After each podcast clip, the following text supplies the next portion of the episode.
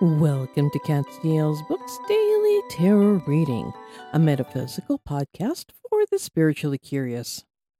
My name is Ellis Barrowman. I am a writer, a tarot reader, and, like you, a spiritually curious individual continuously growing my knowledge and awareness. We are all works in progress. There is no cookie cutter, one size fits all spiritual journey. Take and use what resonates for you what makes your soul flutter and leave what doesn't.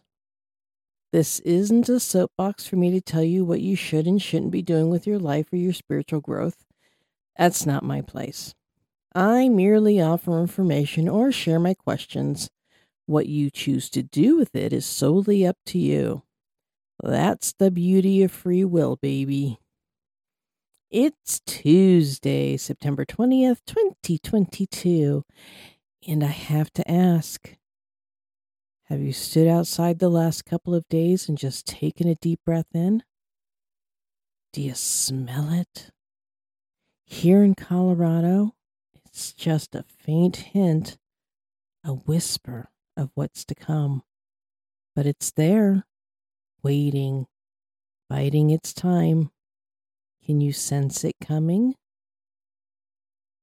On Friday, it is the autumnal equinox, the first day of autumn, my favorite time of year. It's when nature puts on a beautiful magic show just for us. We watch green trees turn vibrant shades of red and gold right before our eyes. The air is crisp and cool, and while, yes, here in America at least, everything is dusted with pumpkin spice in the fall, there's still something enchanting about it all. When is the last time you went apple picking, or tasted homemade apple butter, or sipped on something hot, sweet, and spicy while watching the sunset wrapped in a fuzzy blanket? This truly is a wondrous time of year. Autumn is the time of harvest and reaping what you've sown. In a spiritual sense, it is a time to take stock of what you've accomplished and the things you've done this year. Now is a good time to begin a journaling routine. Take a few minutes every morning, set a timer. Five minutes is usually a good starting point and just write. Don't think, just write. Don't stop until the timer goes off. Those five minutes may just be deciding what you really want for breakfast. But eventually, once you get the hang of it, it will be a valuable tool to work through some of those hostage situations you put your mind into. Make an effort to spend some time outside. Take a deep breath and see if you can smell the coming of autumn.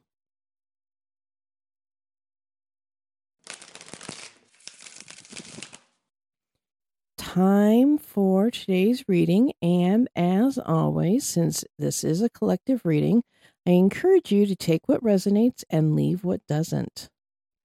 The Two of Pentacles a work life balance is important. This card encourages you to look at the dualities in your life and make sure the minutia is in balance. Spread the love. Do not put all of your eggs in one basket and prioritize the most important things. The Six of Cups. It may be stomach fluttering nostalgia or cringeworthy mistakes but you need to leave it in the past. Remembering is fine, but don't stay too long in the feels. The present day needs your attention a little more than the past. And the Three of Cups. How much time do you make for your inner circle, your closest friends? Are they an afterthought or a priority? Do old wounds and past hurts hinder your communications with your people? I'd like to just say for me, yes, I lack basic social skills and have to work hard, very hard, to remember to make my friends a priority. So, if any of my friends are out there listening, who wants a cup of coffee? Hit me up, text me, you know where to find me. The Knight of Pentacles. You have to use what you got to get what you want. Dreams just don't materialize. You actually have to put in some effort. If you're feeling kind of lazy today, the Knight of Pentacles says, Not today, Satan. Not today. So get up, get moving, work that plan, and follow that dream. And finally, the Five of Cups. Release the hurt, release the anger from the past. You did everything you could. Do not allow the pity party train into the station. And I should know, I throw some incredible pity parties, and they are absolutely exhausting.